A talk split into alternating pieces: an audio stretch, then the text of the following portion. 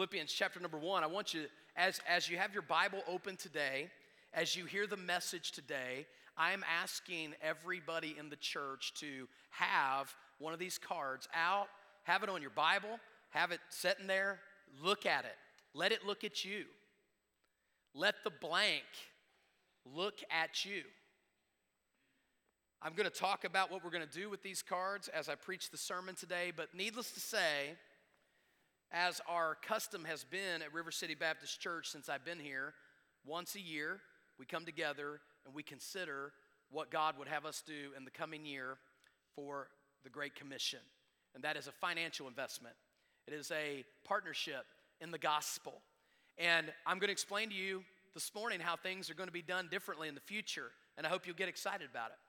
I'm going to present to you something radical, something that I am not aware of, that any other church that I've ever met, and I've been to 500 churches, I am not aware of any other church that is doing what I'm presenting to you to do today. So we're going to do something radical. And but we have to do it together. And so I want to read Philippians chapter 1. I'm only going to read verse 12. I'll focus on a few other verses in a moment, but I want to I want to read this verse and then I'm going to read it also in the English Standard Version because it, says something that I really want you to catch. But, I, but read it first here. Listen to this. But I want you to know, brethren, that the things which happened to me have actually turned out for the furtherance of the gospel. Amen. In the English Standard Version, it says this listen to this. What has happened to me has really served to advance the gospel. And that's what I want to speak to you about this morning. Advance the gospel. Let's pray. Heavenly Father, it is our prayer that you will speak to our hearts loudly today. Be a megaphone in a muted world about this topic. Give us grace and strength to receive it, and give us the sacrifice, the willingness, and the energy to perform the things that we have heard. For these things we pray in the mighty and worthy name of Jesus. Amen. I hesitate to use this illustration for fear that you might actually think that I like Star Trek. Which I don't. Andy does, though. We were talking the other day. So, yeah, I was watching Star Trek, and I thought, oh, he's going to love this. Captain Kirk would sometimes find himself in dire straits, separated from the Enterprise and in loss of communication. When he would reestablish communication with someone on the ship and he was asked concerning his well being, he would be noted to say, Never mind me. What about the ship? His primary concern was over the ship and its well being. That's really what is happening in Philippians chapter number one.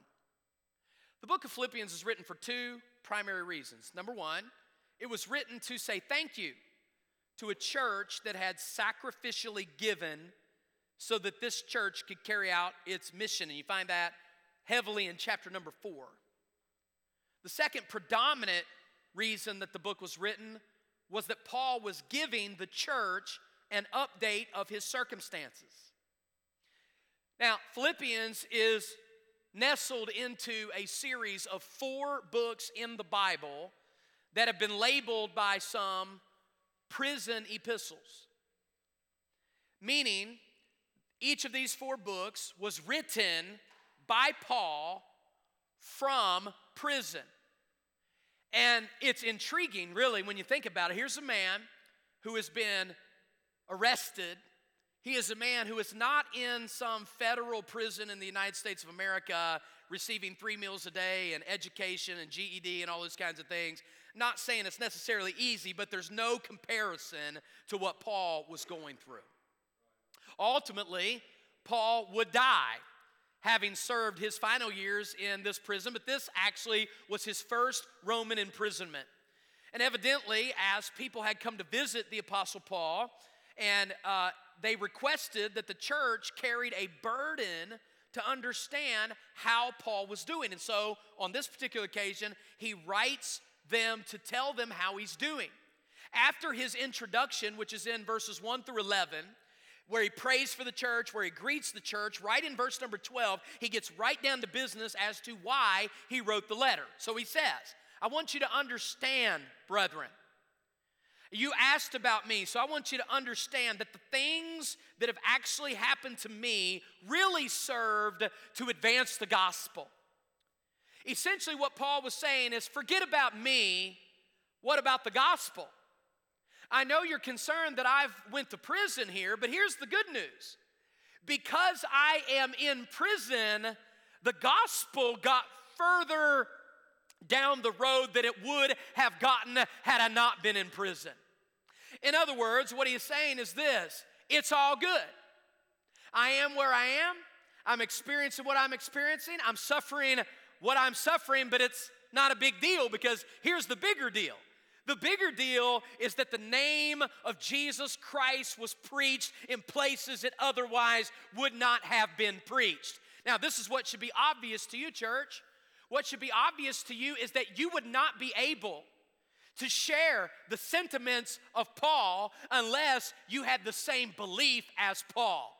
Nobody would rejoice in adversity, nobody would rejoice in prison, nobody would rejoice in cancer or loss unless they believed that God was serving the greater purpose of getting the gospel out to the world through whatever circumstance I may find myself in. Meaning, as long as we know that whatever I'm going through and whatever place I find myself, when I get there and when I go through it, Jesus Christ will be known in a greater way then I can rejoice in every circumstance I'm in because, after all, my joy is not in my health, my joy is not in my money, my joy is not in my home, my joy is not even necessarily in my family. My primary joy is in the good news of Jesus Christ. And as long as that message is getting preached around the world, then it really doesn't matter what else happens because that's all that matters. Easier said than done. This was God's priority in the Bible, is it not? Did not is not the theme of Scripture the gospel? Is there not, nothing, I would say and argue, is more central to the Word of God than the person of wor- and works of Jesus Christ? Although there are many themes and subjects in the Bible, the only thing that it all really points to is Jesus Christ. Wasn't this the priority of Jesus and the gospel? Did not Jesus come from creation to a cradle, to a cross, to a crown, back to heaven, and to come again all to provide salvation for you and me? Isn't this the priority that Paul not only talks about here, but clearly demonstrated in his life? The, the fact is, Paul literally gave his life in death so that people could hear about the gospel. So, the question that we want to ask ourselves this morning is what about us? Is the gospel that big of a deal to you?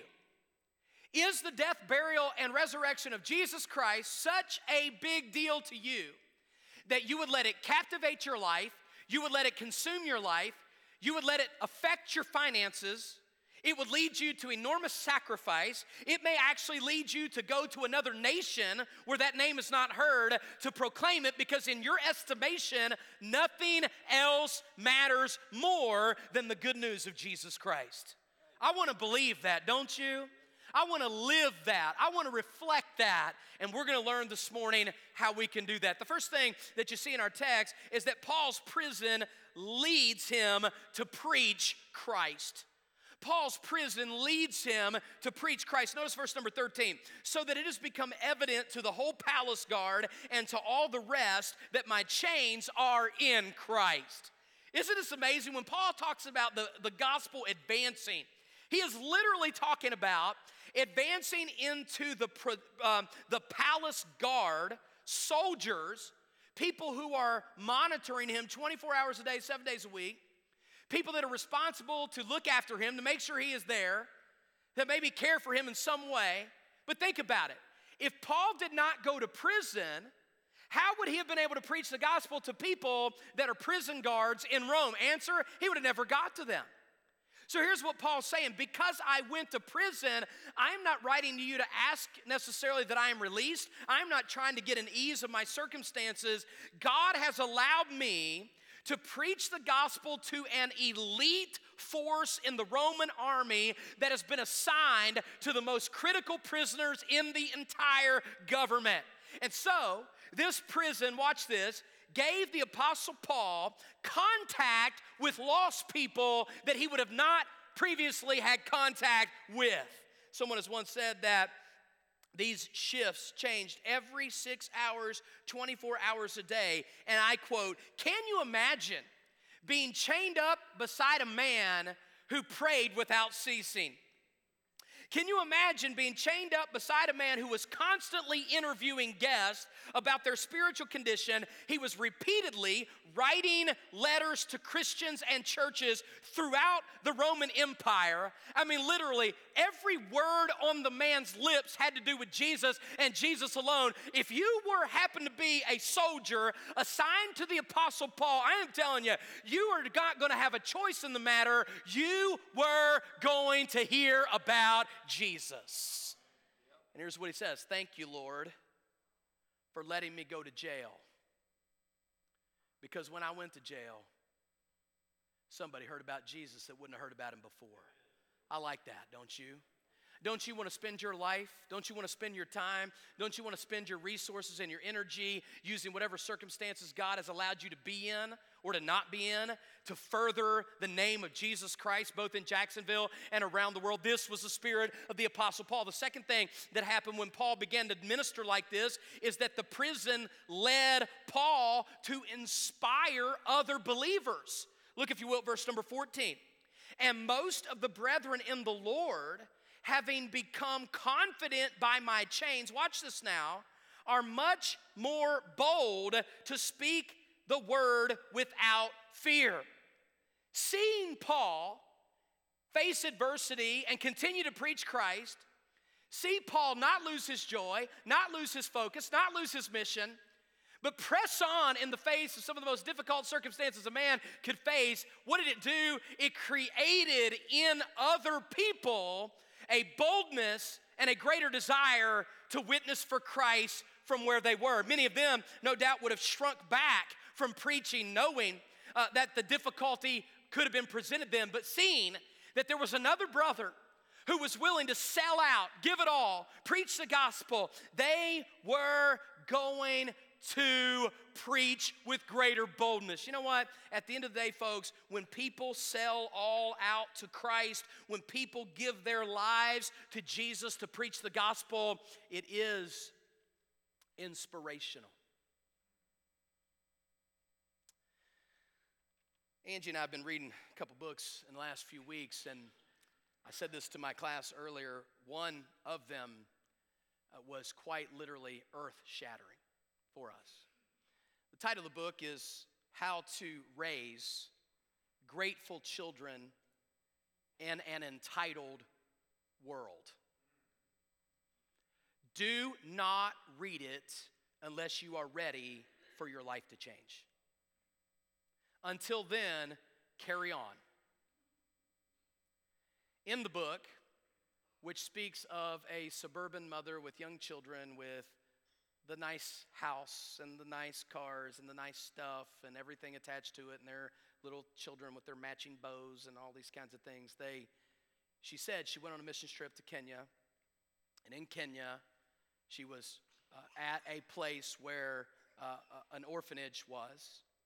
And she met a boy i believe the boy's name was ralph if, I, if i'm not mistaken. He was a teenager. He's 14 years old. He's, he's in this orphanage. He has nothing in fact, not only is he in the orphanage, he's also got his younger brother in the orphanage, whom he has been raising since the boy was a kid because his parents died.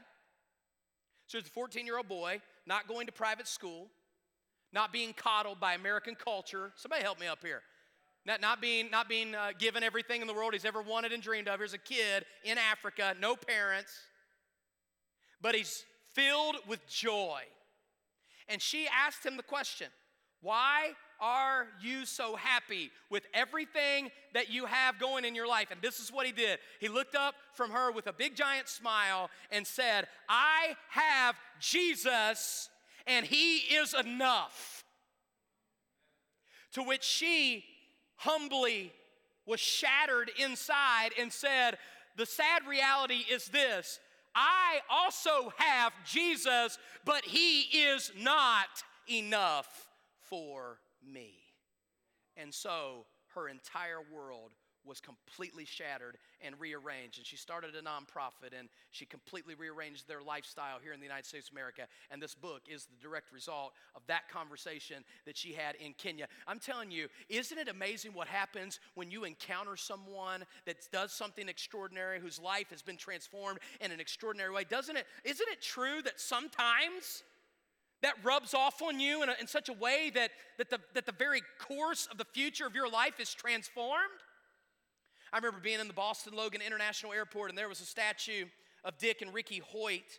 Ricky was born in 1962 as a result of oxygen dep- deprivation. Uh, uh, he, he, was, he had a, a, a severe brain disorder at his birth.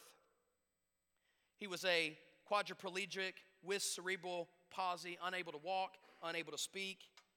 He had been that way for years. In 1977, when Ricky was 15 years old, his dad decided to run in a five mile benefit run for another athlete who had become paralyzed. In that particular race, Dick pushed his son in a running stroller. By this time, Ricky had learned how to communicate through uh, blowing air into a computer screen at various ways and producing uh, a language on a screen. He told his dad after that particular event, Dad, that made me feel like I was running through you. It made me happy. It gave me purpose. From 1977 on, they completed one thousand races together.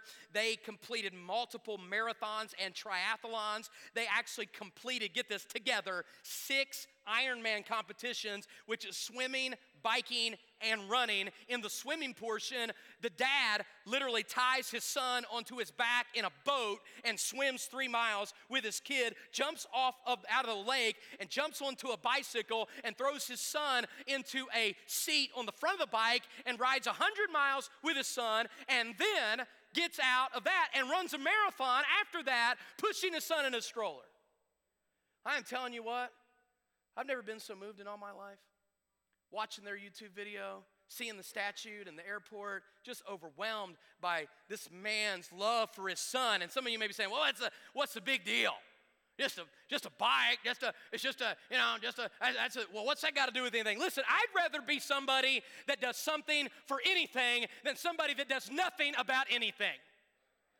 And here we find ourselves as Christians completely paralyzed on the sidelines, not just not achieving great things, frankly, many people just not achieving anything. Just not trying anything, just not daring anything, just not risking anything, just not sacrificing anything while the world dies and goes to hell without Jesus Christ. This work that Paul did was an inspiration to those men around him. But the third thing that happened is Paul's ministry exposed counterfeits. And I'm going to blow through this real quick, but it's in verses 15 and following where Paul says this Some, in fact, or indeed, preach Christ even of envy and strife, some also of goodwill. In other words, some people are out there preaching Christ. Uh, for wrong motives and some people for good motives. And then he explains himself. The former or the bad motive people preach Jesus because they're wanting to, uh, for selfish ambition, they're not doing it sincerely, or they're doing it to get at me. Hard to believe that everybody preaches the gospel is not doing it for the right reason. But then look at this the latter, they do it because of love, which is the only correct motivation to preach the gospel. But I want you to fix your eyes on the last verse of this section, verse number 18. And this, every Baptist in America needs to hear this verse. What then? Only that in every way, whether in pretense or in truth, Christ is preached, and in this I rejoice, yes, and I will rejoice. Isn't that extraordinary? Paul says, my, my ministry has exposed people. It showed that some people weren't in it for the right reasons, and some people were in it for the right reasons. Either way, it exposed it. And Paul goes on to say, you know what? At the end of the day, I don't care who does it, for what reason. As long as Jesus is being preached, I can rejoice in this. You know what? I got to tell you, friend, so many of our churches that are conservative in theology spend more time critiquing all the ins and outs and details of everybody. Friends, I got some news for you today. There's really only one thing at the end of the day that matters, and that's this Jesus Christ, his life, come on, his death, his burial, and his resurrection. And as long as that name is being preached, we ought to be real glad about that, regardless of where it comes from. But it's amazing. When people aren't focused on the gospel, it's amazing what kind of things they can get focused on. And it just shows you where your heart really is. And so will what we're going to try to do in the next several months of River City Baptist Church. I have been arrested by this text that phrase the gospel, particularly advance the gospel regardless of what else is going on. Meaning, advancing the gospel of Jesus is to be the priority of every Christian in every church. Would somebody like to agree with me on that, please? That's right there. Now, I would like to present to you that this is something that has arrested me so greatly. I'm going to present now how I believe this truth is going to radically transform our church. I want to introduce to you, first of all, the commitments that are in your seats are the ways in which we do missions right now. If your background is independent Baptist, that's your background, those are the kinds of churches that you've been involved with for your life, this is not abnormal to you. You're used to this. You're used to once a year making a commitment, and that commitment actually decides what you do for missions over the course of one year. Sometimes they call it faith promise, sometimes they call it grace giving. That's been the history of our church. We've done that every year. This will be the sixth year since I've been here that we have done this, okay? It's, it's, it's standard. Typically, what happens is some people decide to make commitments, and some people don't. And some people make commitments that are aggressive and they don't come in. But nonetheless, I'm thankful that it's given us the opportunity to support missions as, as so far. And the truth is, because it's been cultural for the last six years, I cannot stop it hard and fast. So here's what we're going to do we're going to introduce a new initiative called the Advance the Gospel Initiative. The Advance the Gospel Initiative. Here's what the initiative is over the next five years at River City Baptist Church, we're going to change the culture of the church from making commitments to missions to giving a large percentage of all receipts in the church to missions without even need to make commitments. So let's say you're here right now for the last six years, you've made commitments. What are you, what are you supposed to do? Keep doing what you do, okay? I believe that 10% is training wheels of Christian giving. What we call tithing. That's training wheels, that's baby steps. That's what people do when they're first starting to understand generosity and giving. Okay? And, and, you need to do that. If you're not doing that yet, please do that. I'll talk about that in just a minute. But then sometimes we've reserved this idea of Great Commission giving or gospel giving or missions giving is like reserved for people who are really all in. And therefore, you find churches, watch this, proportionately giving very little of their resources to preach the gospel around the world. Do you want to know what the average is in the United States of America? The average per cap per church giving is less than 10%, meaning you go to the average church out there and the money that you give to the offering, regardless of what it's designated for, less than 10% of that money goes to preach the gospel around the globe to missionaries, okay? Or even to evangelism in the local community. At our church right now, it is 15%.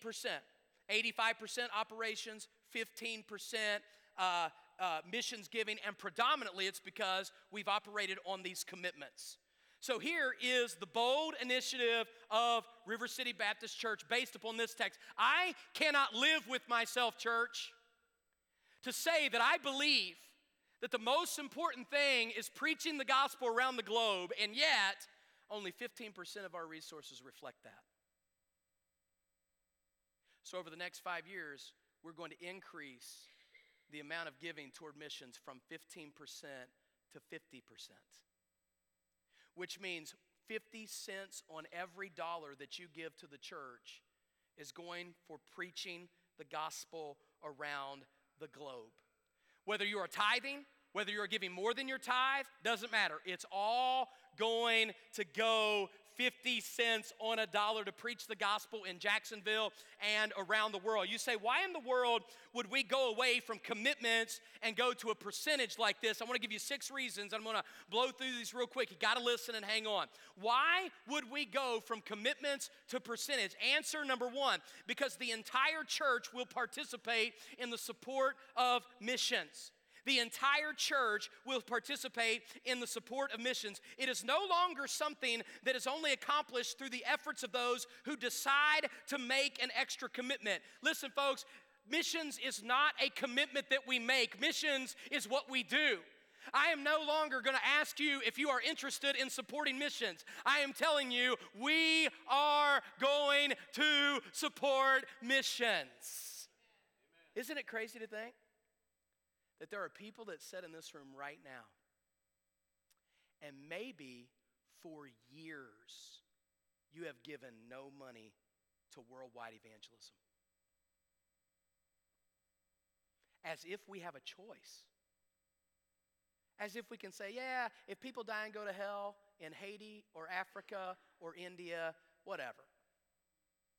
Well, the good news is now we don't have to think about it because it will already be committed from our church. Number two, missions emphasis should not be reduced to a day, a week, a month in a year. It should be the regular emphasis as we are presented with needs, as we are given opportunities to minister, and as we engage in evangelism regularly through the work of our church. I don't want to just bring up missions once a year. I want to bring up missions 52 weeks a year as we gather at the church, because isn't that why we're here? Number three, here's the third big reason commitments tend to wane over time commitments tend to wane over time. I mean, how many of us said last year we're going to give $300 a month only to find that things change, like economic downturns. And what do you have to do when t- times turn rough economically? Typically, you stop giving to missions. For example, in May of 2021, our church gave $7,800 to missions. In January of 2022, we gave $3,400 to missions.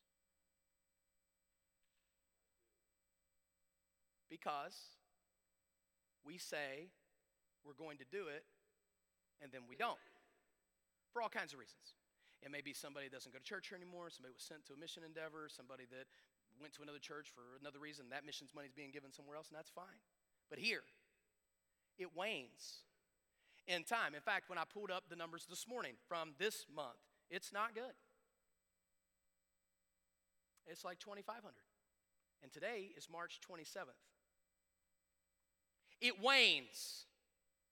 Number four, we do not want to wait to onboard new members to a missions program. Think about it. How many of you, now I'm not going to ask you to raise your hand, how many of you have been coming to River City Baptist Church since last year sometime? Many of you, a lot of you actually.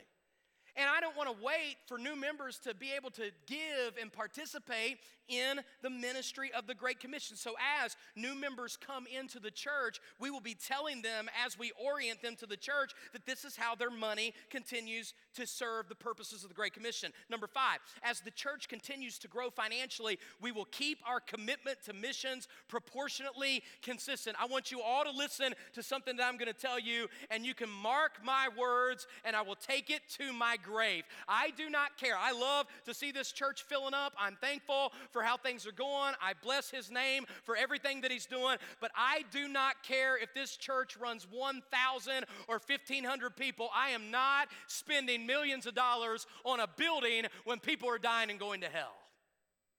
So if I have to have five services on Sunday, well, we'll just have five services on Sunday. I like preaching anyways. Amen?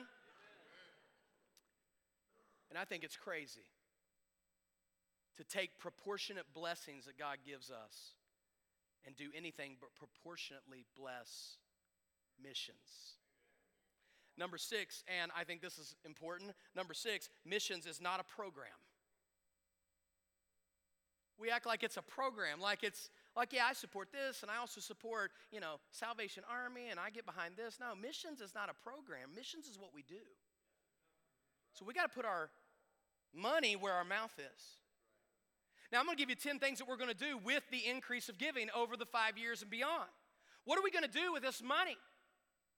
Well, I'm glad you asked because I've got some goals in mind. Here they come. Number one, we want to invest more into local community outreach. The Bible says we are to preach the gospel in Jerusalem, in Judea, and Samaria, and the uttermost parts of the world. Are you listening to me? I'm not just people getting saved in Africa, I'm interested in people getting saved in 32211.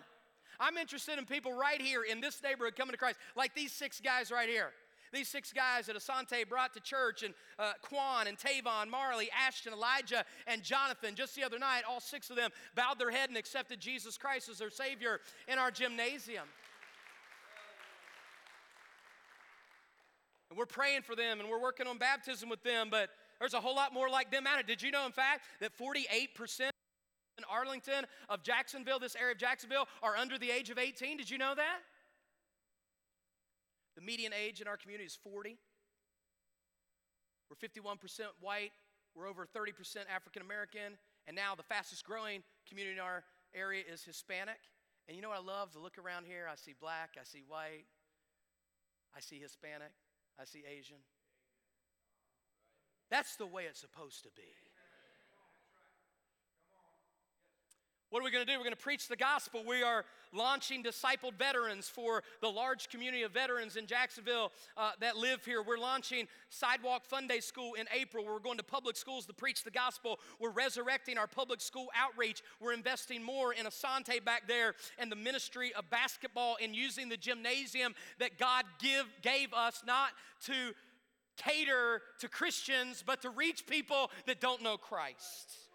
Number two, we're going to invest into planting churches in the Florida's first coast. Currently, we're actively praying right now about a new church that we will plant in Penny Farms, Florida. In the next five years, Penny Farms will grow from a community that basically doesn't exist to a community of nearly 300,000 people. In the next five to 10 years, I drove through streets that are lined with trees where there will be thousands and thousands and thousands of homes. And the state of Florida has targeted that area as the fastest growing area in the state of the Florida, and there is no church there and we're going to have a church there so that when everybody shows up, somebody's already there preaching the gospel. Number three, we're going to invest in revitalizing churches through strategic partnerships. Currently, we have sent three pastors out of our church right now one in Ohio, two in Ohio, excuse me, one in Indiana, and Justin and Erica, who I just saw here earlier, are going this next Sunday is their first Sunday at Grace Baptist Church in Fort Valley, Georgia, a church that is dying, a church that is struggling. Guess what? They need our help, folks. They're going to need our financial help, they're going to need our prayer help, and we have more churches than ever that are closing their doors. Eight out of 10 churches in America are dying. There's a church on every street corner of Jacksonville, excuse me, there's a building on every street corner in Jacksonville. We need to do something about it. Number four, we're going to invest in training future leaders who will become pastors or missionaries. I'm looking forward to the day when our teenagers are raising up and they are surrendering their lives to the call of God on their lives. And guess what? Somebody's got to train them, and that's our responsibility. And there will be schools that we will help them go to, and then there'll be mission board convention that we are a part of that will help send them out to proclaim Jesus. Somebody has got to train the next generation of our kids and our students in our church. And I'm praying for them, many of them, my own children included, that God will raise them up to take the gospel Number five, we are going to take on more missionaries for regular support, missionaries that are not fully funded, missionary projects that are not fully funded. We're going to give money away to people that need money. Number six, we're going to take on approved strategic missionary projects. I'm working right now with Cliff Davis, and we're forming a missions committee while I'm speaking right now. We're putting together an onboarding form where people will come, and if they're interested or need partnerships, they'll have a form that they'll fill out. We're not just giving money away arbitrarily. I'm talking about strategic missionary projects. I'm talking about planting churches, rescuing souls, building orphanages, places that we don't know about, people that we don't know about, but because we are positioning ourselves correctly, we'll be able to give more. Number seven, we're going to bless missionaries. That's all I want to say about that. We're just going to bless missionaries. My soul, these people need help. They need love. They need attention. They need somebody to show them that what they're doing matters. And I'm thankful to give a little extra money to somebody that's packed their life up in a minivan and drug their poor kids halfway around the world begging churches for money. I think it's a good thing to just say, you know what? We appreciate you, and here, here's some money to help you along. Take your wife out to dinner for crying out loud. Take a break and take it on us. Number next, eight. We're going to supply a room for missionary guests. This is going to cost $2,000. Justin and Eric are moving out this Friday and they're moving on to Georgia and we're going to take that apartment and we're going to repurpose it, we're going to redesign it, we're going to redecorate it and we have the whole thing mapped out. It's $2,000. I think we're going to start that tomorrow. We're going to next assist our church members in taking short-term missions trips. In 2023 in the month of July, we're taking a River City Go trip to Paraguay, South America. We just got it booked again, and we couldn't go this year because of COVID, but things are loosening up there. And if all things continue to go the way they go, we are going to get to go next year. It's going to be an expensive trip. We have to fly all the way to South South America. But you know what? As a church, we can help each other go. I want our kids to go. I want our teenagers to go. I want our adults to go. We're going to start raising money and saving money even this summer as we work toward 2023. And this next one, and finally, I'm super excited about, we're going to start a Spanish church at River City Baptist Church. Right now, there are uh, the increase of Hispanics in our area is going to be 21% between 2020 and 2025. Two years from right now, there will be almost 30,000 Hispanics that live within just about walking distance to our church. Guess what? We have an auditorium. We have chairs. We have a sound system. We have screens. We have projectors. We got room. There's no Spanish church that I'm aware of in this area preaching the gospel that's Baptist and, and focused on good doctrine. I'm aware. They're probably there, but I don't know of them. And we're gonna we're gonna use our facility. We're gonna call a preacher here to help us do that. And we're going to start a Spanish church right here in our backyard. And if I had the right guy, I'd start it tomorrow. These are the initiatives that we are going to approach with the excess money that God is going to give us. So, how are we going to accomplish this? There's two ways in which we're going to accomplish this. Listen very carefully. You need to hear me say this. Number one, I have a part and number two, you have a part. My part is leading this church in transparency and accountability. I have a meeting every month, first Sunday of the month, with all of our deacons, all of our pastors, all of our elders in training, all of our lay leaders, all of our department heads, where we go over financial statements. There's not a leader in this church that doesn't know the financial statements, doesn't know what's going on. And every penny of the money that we spend will be accounted for in this way through a group of leaders. It's called transparency, it's called accountability. I'm looking forward to the day where we're not scraping to get by, but where we're having millions of dollars coming into this church. It will happen. And when it does, we will need a team of people around us that provide transparency and accountability so that we all know that money is actually going to the mission field. Number two, you have a part. You want to know what your part is? Give. That's your part. Give. Our church has 270 members and regular tenders. 270 children all the way to the oldest adult.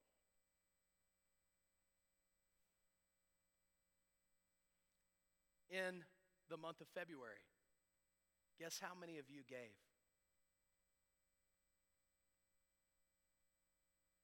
65. Everybody okay?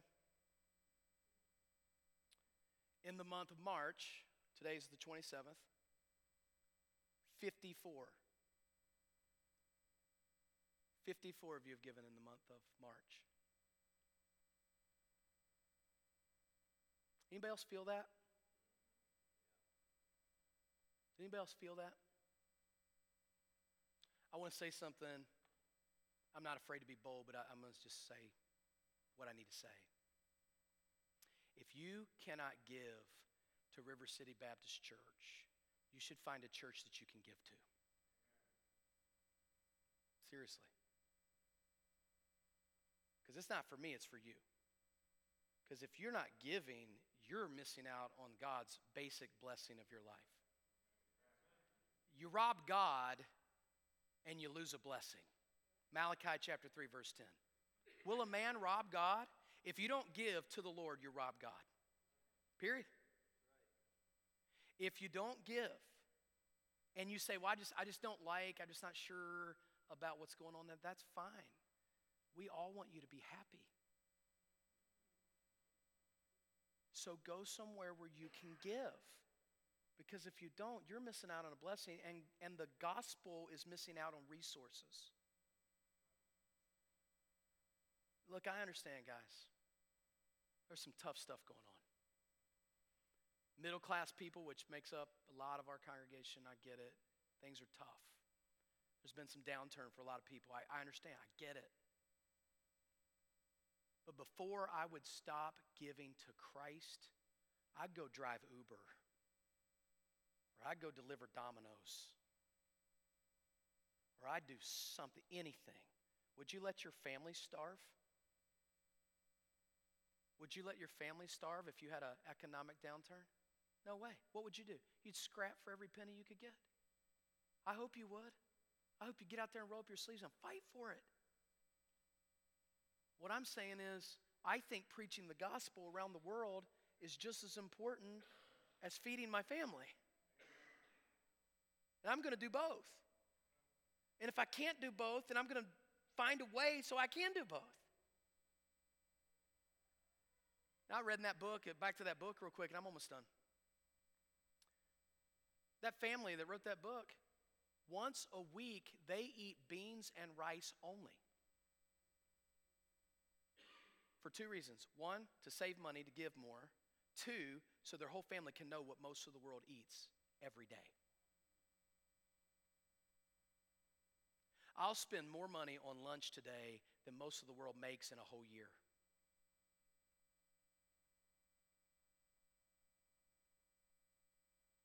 Just think about it. So, if we're going to do this, it's a pretty cool vision, I think. You ever been to a church that gives 50 cents on every dollar to missions? I've shared it with a few people. I don't even know, I, I know of nobody that's even heard of it. You say, Where'd you come up with it? I don't know. Guess God just gave it to me. But in order for it to happen, you have to give and we have to do it right. Transparency, accountability, and sacrifice. So I'm asking you as we close this service about two things. Number one, make a commitment. This year we have to because we're not ready for that yet. In order to just maintain what we're doing right now, we have to continue to give commitments until proportionately this turns. So we need your commitments this year. If you already give the missions, great. Tell us what you give. Your name's not on it. Okay, I know it'd be so radical to hold people accountable, but